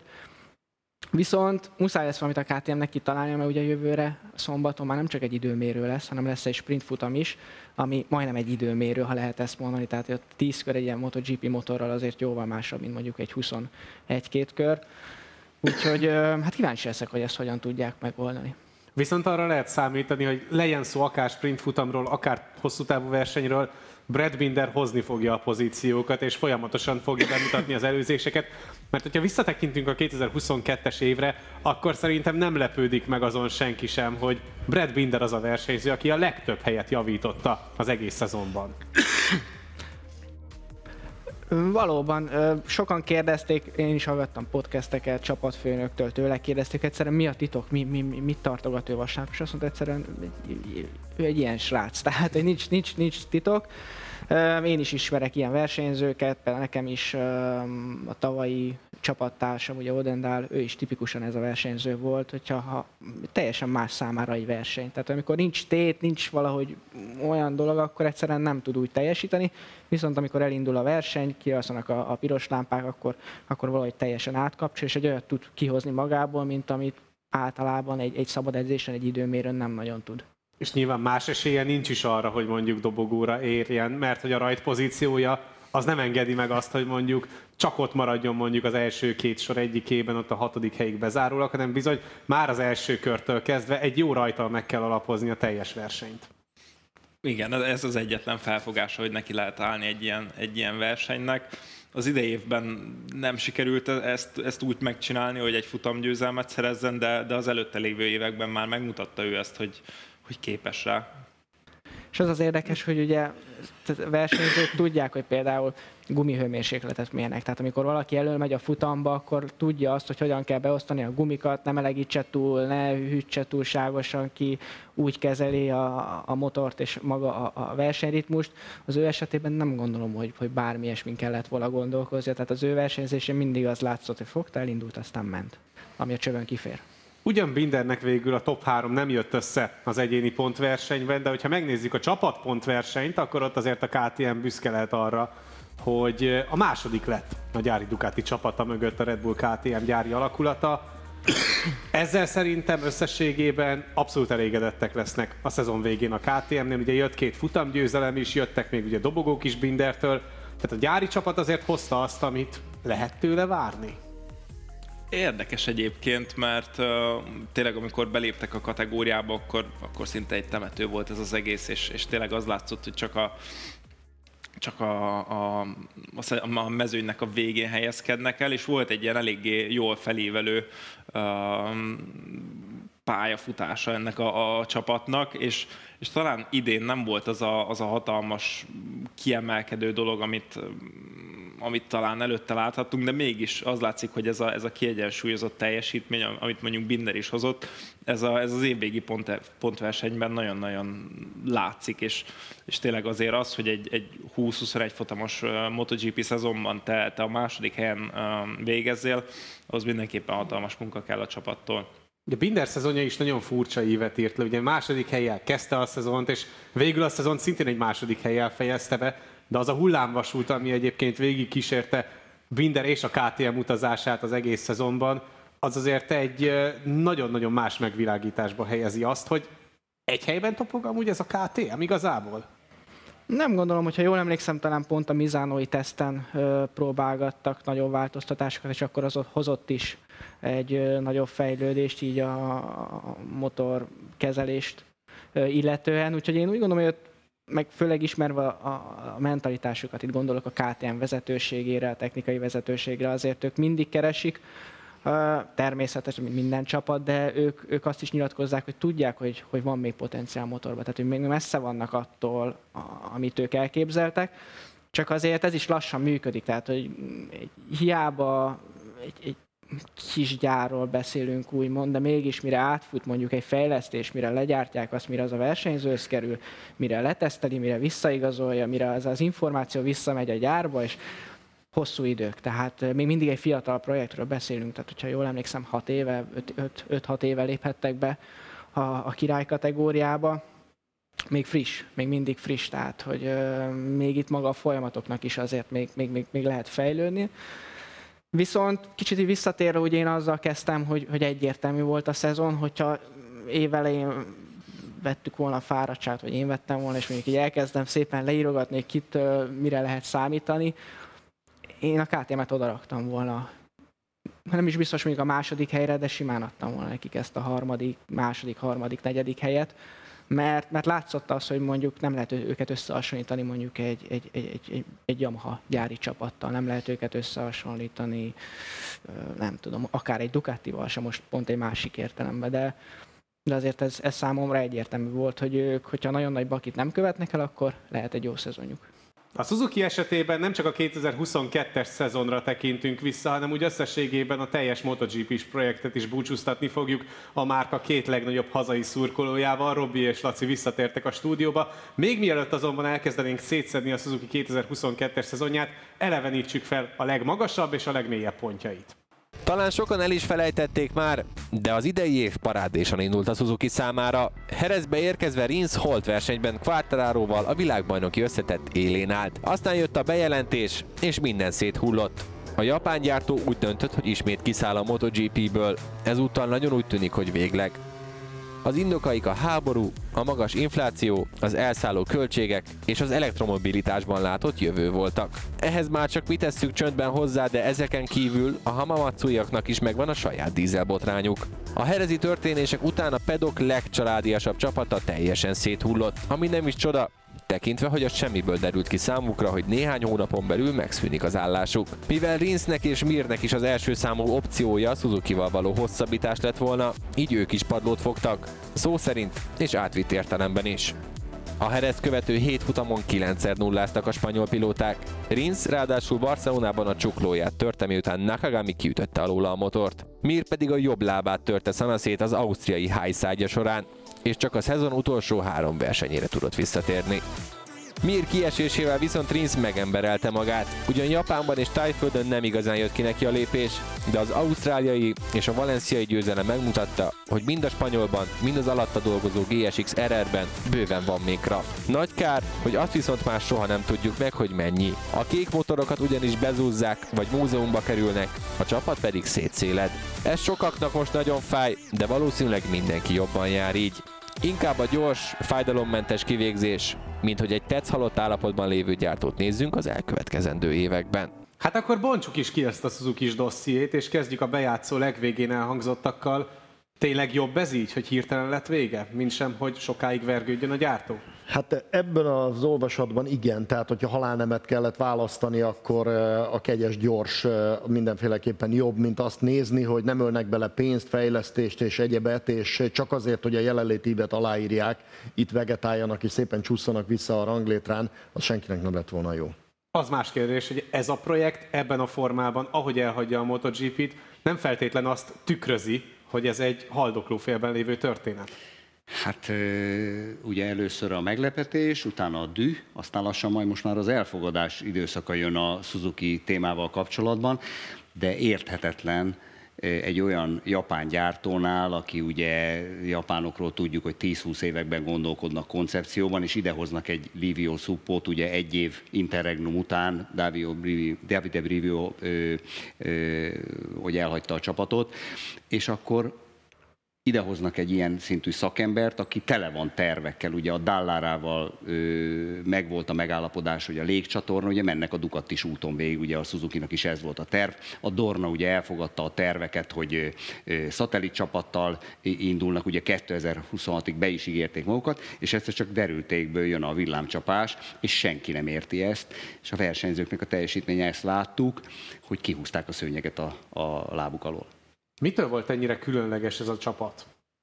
Hú, ez nagyon régre kell visszanyúlni, de a suzuki mindig is jó érzéke volt ahhoz, hogy valahogy maga köré vonzotta a saját soraiba tudta azokat a karaktereket, akikért lehetett rajongani, és ezáltal megvolt, hogy az összes japán gyártó közül ők voltak azok a kis csipkerózsikák, akikért lehetett rajongani, akik sztárokat adtak a világnak, és megvolt bennük az a különlegesség, hogy a, a legkisebb erejével fogva is nagyon sokszor oda dörgöltek az óruk alá, világbajnoki címek vannak itt, ikonikus rajtszámok, nevek, sztárok, és, és olyan futamgyőzelmek, amik beégtek a retinánkba, és ugye tudtuk azt mindig, még a régebbi időkben is, hogy, hogy tényleg sokkal kevesebb pénzből gazdálkodnak, mint a többiek, és lám mégis. Hogyha odaálltak, akkor beleálltak a sztoriba, akkor győztesként tudtak kijönni belőle. Lehettek volna nagyobbak a hierarchiában? Nem föltétlen gondolom, hogy a Suzuki nagyobb szeretett volna lenni. Nyilván a, a gyár, gyártó méretéből is fakadt ez a dolog, de nem föltétlen minden esetben a méret számít ezekben a, ezekben a dolgokban. Azért emlékezzünk vissza, hogy azért 2020-ban egy világbajnoki cím csak beesett, ugye a híres 160-20, ugye a három jubileumi időpont, Land és azért emlékezzünk vissza, hogy a, a milyen csodálatos dolgokat csináltak. Ugye 50 köpcenti V3-as 1968-ban szédületes 20 ezeres fordulatszámmal, utána az RG500-asnak a, a Berisinnel, utána a Lukinellivel, a világbajnoki címek, amikor bizony volt olyan, hogy 10 darab Suzuki volt az első 10 motorkerékpár ugye a 78-as évben.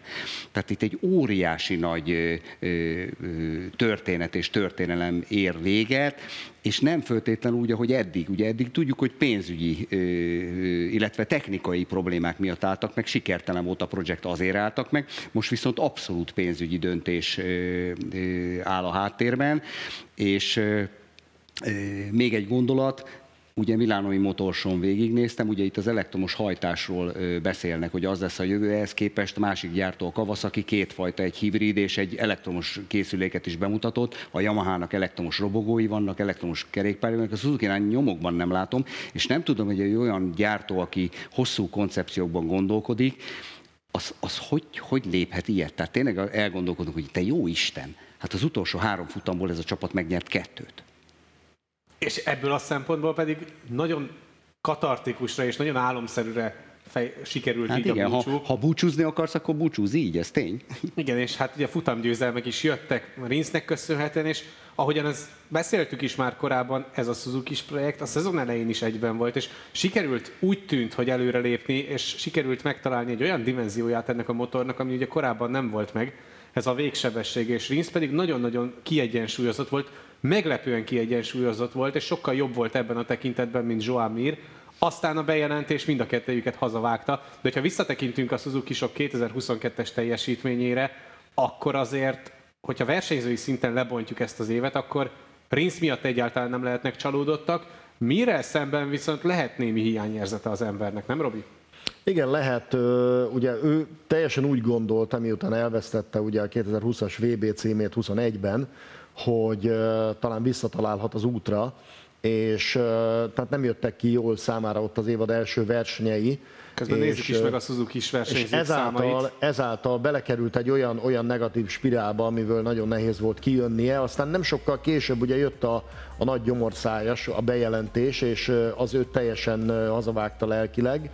Nem tudott úgy felülkerekedni ezen az egészen, jött a sérülés, Ö, azonban a, a csapat és a gyár becsületére legyen mondva, hogy az utolsó pillanatig tartogattak fejlesztéseket, és amit elmondtak, hogy ö, aero és technikai fronton is fejlesztenek, ö, az is igaz volt rájuk, hogy még Valencia előtt is volt egy házi tesztjük Motegiben, ahol próbálkoztak még csiszolni azon a motoron, amiről tudták, hogy három hónap múlva megy az olvasztó kemencébe mindenféle fémalkatrésze, mert hogy meg kell ö, semmisíteni, ö, egy-egy példány pedig a múzeumba kerül, szóval ö, nagyon nehéz így versenyzőként teljesíteni, ez kész csoda, hogy Alex Rins ezt meg tudta lépni, kirántotta a szamuráj kardot és megmutatta, hogy gyerekek, ettől egy tökéletesen értetetlen döntés, amit hoztatok. Elhamorkodott is volt ez a döntés, látva ezeket a sikereket? Nagyon érdekes, ugye az utolsó sajtótájékoztató, az egyik japán újságíró fölteszte a kérdést, hogy hát mit gondol a Suzuki gyár, mit, milyen gondolatra jut, hogyha látta ezeket az utolsó futamokat, és erre Alex Rins azt mondta, hogy kérdezze meg őket, én nem tudom. Tehát ugye tényleg arról van szó, hogy ilyen, ilyen éppen felszállóakba kerülő alakulat egy tényleg erősebb, ugye viccelődhetünk vele, hogy hát a Yamaha számára a legegyszerűbb járható út a top speed irányában az lett volna, hogyha megveszik a Suzuki Projectet úgy, ahogy van, és mennek tovább De tényleg. Suzuki föl. Van a Facebookon volt egy nagyon jó mém erről, hogy egy Suzuki ö, ö, GP motorra volt ráírva, hogy Yamaha, és akkor néhány mérnököt ugye már át is meg is, meg is oldották a problémát.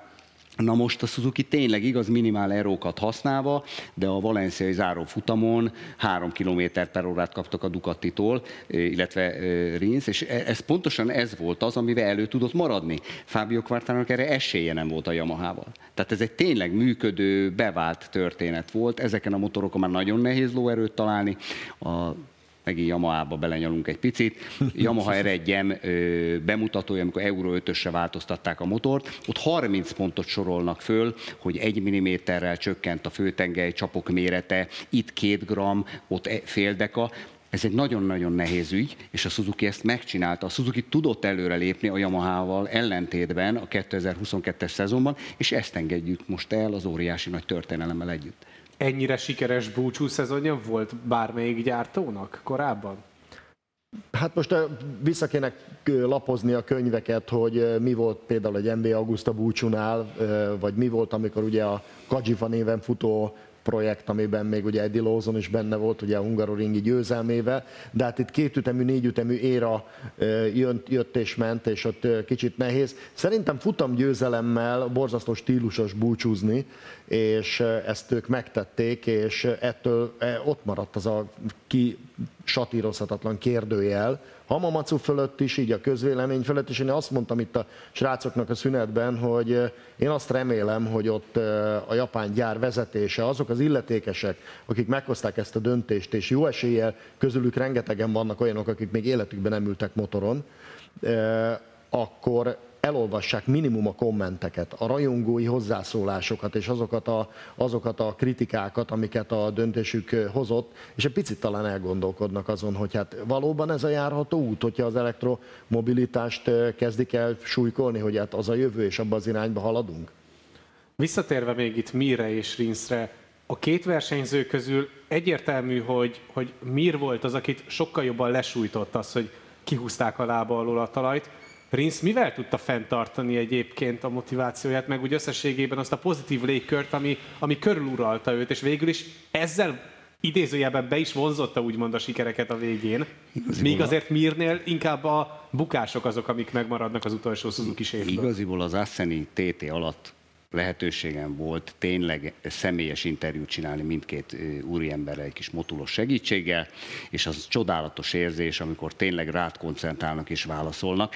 És én azt érzem, hogy ugye a 2022-es szezonra gyakorlatilag helyet cserélt a két versenyző. Tehát az előző évben, 21-ben Rinsztől láttuk ugyanezt a, ezt az eséskelés, ezt, ezt a szörnyű teljesítményt, és én azt gondolom, hogy a két versenyzővel a személyes találkozások, meg minden más alapján azt gondolom, hogy Joan Mir az érzékenyebb talán a közülük. Pedig furcsa, mert kifelé egyáltalán nem ezt mutatja. De én abszolút így érzem, és Alex Rins az, aki, akinek viszont még akár Joan Mirrel szemben is volt bizonyítani valója, mert ő volt a régi versenyző, amikor Mir megérkezett, és mégis Mir volt az, aki a világbajnoki címet az, az elhíresült 2020-as Covid szezonban, ugye a lecsökkentett versenyszámok, ugyanazokon a pályákon dupla futamok, és ott, ott Mir volt a kiegyensúlyozottabb. Én azt gondolom, hogy ez teljesen egyéni, emberi hozzáállás, hogy ki hogyan tudta lekezelni ezt. Hogy nagyon sokáig lebegett a történet, hogy mi lesz velük. Ugye nem tudtuk, hogy hova mennek, aztán most látjuk, hogy a Hondához mennek, és a Hondára is, ha rákanyarodunk egy mondat erejéig, azért látjuk, hogy délutánra tudtak értékeltető időt elérni a Hondák nyergében, tehát piszkosú nehéz dolga lesz a két Ford Suzuki versenyzőnek melyikőjük fog majd nehezebben alkalmazkodni az új környezethez, illetve az új motorhoz? Hát az biztos, hogy, hogy a nagyobb slamasztikában Joan Mir van, ugye egyrészt a Repsol Hondához igazol, ahol ott van egy Mark Marquez nevű versenyző a box túloldalán, a szorító túloldalán, és talán ezáltal, hogy ő van a Repsonnál, egy picit nagyobb rajta a nyomás, mindenki azt gondolja, bár ugye Rinsz is a HRC-vel írt alá szerződést, mindenki azt gondolja, hogy ők kapják az élesebb fegyvert, és az LCR-nél, ahol ugye megy majd Alex Rinsz, ott pedig a kicsikét ilyen, ilyen másodvonalasabb technikát. Én azt hiszem, hogy, hogy talán Rinsz lehet az, aki jobban tudja kamatoztatni azt a higgadságát, mert hogy most Mir megint egy bizonyítási kényszerpályán van, és ugye nem szabad elfelejteni, hogy azért mennek előre az esztendők, és régen volt már az a Moto3-as VB cím, és most már kezd egy kicsit réginek tűnni a 2020-as MotoGP világbajnoki trófea is, és most ő jön, hiszen neki szavaztak bizalmat. Szerintem, hogyha úrá lesz a helyzeten, megismeri a téli teszteken azt, hogy hol dolgozhat és hol lesz nyugodtabb a környezet, akkor én Rinszre pakolok egy kicsit nagyobb esélyt, hogy ő több pontot gyűjtett 2023-ban, mint Mir. És most ne csak 2022-re tekintsünk vissza a rövid jövőbelátás után, hanem a teljes Suzuki-s MotoGP-s projektre. Itt beszéltünk már arról, hogy nyilván Joan Mir világbajnoki címe az kiemelkedik ebből a sorból, de úgy összességében ez egy sikeres időszak. Nagyon. Ugye amennyien rövid volt, ugye 2013-ban ez már elkezdődött, amikor Davide Brivio oda ment a projekthez és közölte, sőt 2012 végén, hogy szakítunk a V4-es motorépítési konstrukcióval, és sor négyre váltunk, és akkor mindenki azt mondta, hogy higgyünk ennek a remek szakembernek, hiszen a Yamaha-nál eltöltött korábbi évek alapján pontosan tudja azt, hogy mit lehet ezügyben kiaknázni, aztán jöttek ugye a tesztek, jöttek a, az első 2014-es év végén ugye éppen Valenciában René de Püniével a bemutatkozás, ami úgy sikerült, ahogy, de már megvolt a tarsolyban a fiatal feltörekvő Maverick Vinyales szerződése, ott volt Aleix Espargaro a vélelmezett rutinjával, és elindult valami, és ehhez képest villámgyorsan jöttek, hiszen a következő évben már megszületett az első futamgyőzelem Silverstone-ban, ugye Vinyales révén, és onnantól kezdve minden évben volt valami szenzáció, valami attrakció, amire lehet emlékeznünk, úgyhogy amilyen kis rövid volt ez a kirándulás a GSX RR-rel, ez annyira sikeresnek volt mondható. Ez így van. Tehát és az azt megelőző időszak? Valójában nem nagyon tudtuk értelmezni. Ugye, aki Suzuki motorkerékpárokkal foglalkozik, vagy ismeri őket, tudja, hogy azért a Suzuki a sor négy, a négyütemű érában abszolút mindig a sor négyet jelentette. Ennek erre úgy döntöttek, hogy ez a V4 ez egy igen-igen jó ötletnek tűnik. Aztán kiderült, hogy ez nem így van, mert hát ugye Chris ennek az egyetlen francia GP-n elért, vizen elért győzelme volt az, ami fényjelezte ezt a 2002-től 2011-ig tartó időszakot időszakot, és utána viszont tényleg töretlen volt a visszatérés utána a történet. 17-ben volt egy botlás, ott egy ilyen általában a főtengelyben nyúltak bele egy picikét az inerciába, a súlyjal ugye elmozultak, és az volt egy botlás, de utána, utána a következő években folyamatosan láttunk nagyon-nagyon-nagyon jó eredményeket. Nyilván azért ezt be kell árazni ezeket a dolgokat, hogy mekkora egy Suzuki projekt, és mekkora ehhez képest egy Honda projekt, mondjuk elköltött összegben és műszaki háttérben. Zseniális kis csapat, szerethető, és ha a kérdés az, hogy mi fog hiányozni, pontosan ez Pontosan ez, hogy ők voltak a semleges. A, a Suzuki-ra soha nem haragudott senki. Oké, okay, Jack Miller egyszer, kétszer, Joan Mirről itt a végén, ugye a sor négyes motorral nagyon nehéz mondjuk kiborítva a szélárnyékba előzni, inkább ugye féktávon befelé, kicsit olyan, hogy mondjam, csak nehezebb, maradjunk annyi, hogy nehezebb megoldani ezt a történetet, de alapjában ő volt, ők voltak azok, aki, akit mindenki szeretett. Tehát Robi tudja, hogy valenciai évzárónál egy szédületes buli volt a DJ-vel, meg minden a, a, a, a búcsúzás, és gyakorlatilag ott mindenki, a Dornától, a Fimtől, ott másik csapatoktól, másik bulikat ott hagytak, és oda jöttek elbúcsúzni a csapattól, és azok az emberek, akiknek én hét alkalommal voltam a vendége az évek folyamán, hát ott azért még mindig ment a könnyezés, pedig mindenki készült erre fél éve, erre a történetre, hogy ennek vége lesz, de ott aztán eltört a mécses. Tehát olyan embereknél, akik ott nagyon régóta vitték a prímet, utána két nap múlva a Milánói motorsó Fabrizio, ugye a sajtós vezető megjelenik a Suzuki bemutatóra kis hátizsákjával, és mondom, mi újság ember, és mondja, hogy hát én már szabadságon vagyok, és látod, hogy a lelke szakadt ki, mert ő tudja, hogy a versenyzőinek most kéne mindjárt pályára lépni a valenciai teszten. És a Fabrizio meg ma ott van Milánóban, és a motorson nézi a Suzuki bemutatót. Szóval itt az emberi, emberi történetek vannak, amik szomorúak. Igen, ugye ebből tapasztaltunk is akkor, amikor Suzuki forgatást szerveztünk le a valenciai hétvége csütörtökén, hogy aztán ugye másnap körbe mentél azt hiszem te a kamionban, és a, szépen bemutattad a különböző egységeit a hospitality-nek. Neked mi fog hiányozni a Suzuki-tól? Hát először is a brand az nagyon. Én megmaradok a lelkem mélyén, és talán fizikailag is Suzuki-snak, mert a garázsban most is ott áll két Suzuki motor, és ez egy jó darabig így marad.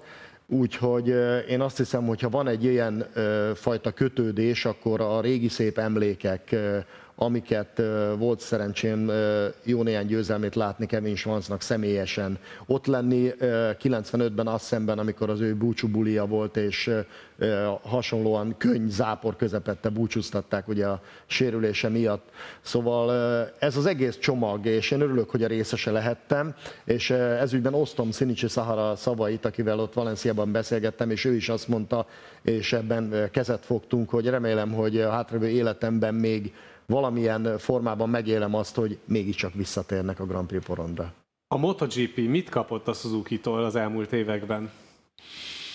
Hát ugye, ahogy mondtuk a történelem folyamán, bizony sokszor élmenőként jelentek meg 60-as, 70-es években, utána meg hát a stabilitást. Mindig hiányozni fog a kék.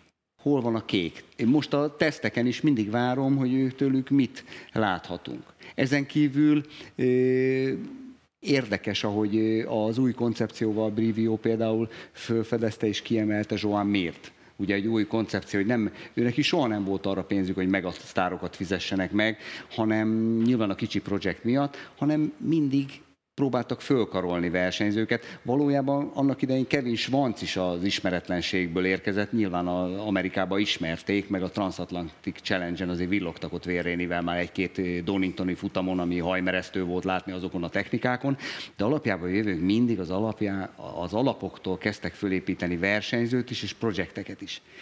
Az a baj, hogy ez most nem úgy tűnik, hogy ez egy ilyen erőnyerő és kicsit átgondoljuk visszavonulás, hanem tényleg azt gondolják, hogy, hogy a, a, a Vinon Sunday, Salon Monday történetnek vége van. Ugye a motoros társadalom talán egy kicsikét idősödik, ezek a rakéták, ezek a 200 lőrös rakéták, ezek már nem azt jelentik, hogy tömeg árucikkek és tömegben el lehet őket adni. Az új korosztály az meg helyváltoztat és arra lehet, hogy az elektronos robogó, vagy akár a túra szegmens, ami most ugye húzza a motorpiacot, lehet, hogy, lehet, hogy ők, lehet, hogy ők csak realisták, de ez akkor is nagyon tud fájni. Robi, említetted itt Sahara, illetve a tereményeidet. Mennyire látsz arra esélyt, hogy esetleg a teljesen megújuló energiaforrásokból kialakított üzemanyag lesz majd az az, é- az éra, amikor látjuk ismét a Suzuki-t, vagy ez túlságosan közeli lenne? Nem hiszem, de az egyik pillére lehet. Én azt hiszem inkább, hogy amit a mm, király kategória sem tud elkerülni, az egy soron következő marginálisabb, vagy nem is marginálisabb, hanem, hanem határozottabb technikai változtatás lesz, egy új platform, amire, amelyik vonatra fel kell üljön mindegyik gyártó. És ez nem marginális, tehát nem olyan, hogy egy kicsit csiszolunk a jelenlegi szabályokon, és az esetleg adhat sanszot nem csak a Suzuki-nak, hanem más gyártóknak is, hogy majd csatlakozzanak ehhez a projekthez, de természetesen a Suzuki-nak megvan az a ö, hagyománya, tudománya, ami nem veszik el, amit nem fognak beszántani teljes mértékben, hiszen a tudás ott marad a fejekben, és esetleg elgondolkodtathatja azokat az illetékeseket, akik soraiban könnyen lehet, hogy teljesen más generáció képviselői ülnek, nem azok, akik jelenleg ott vannak és meghozták ezt a döntést, hanem egy más nézet alapján mérlegelnek. Jövő héten jövünk a saját 2022-es értékelőnkkel, ahol megbeszéljük, hogyan néz ki a mi top 10 versenyzős listánk,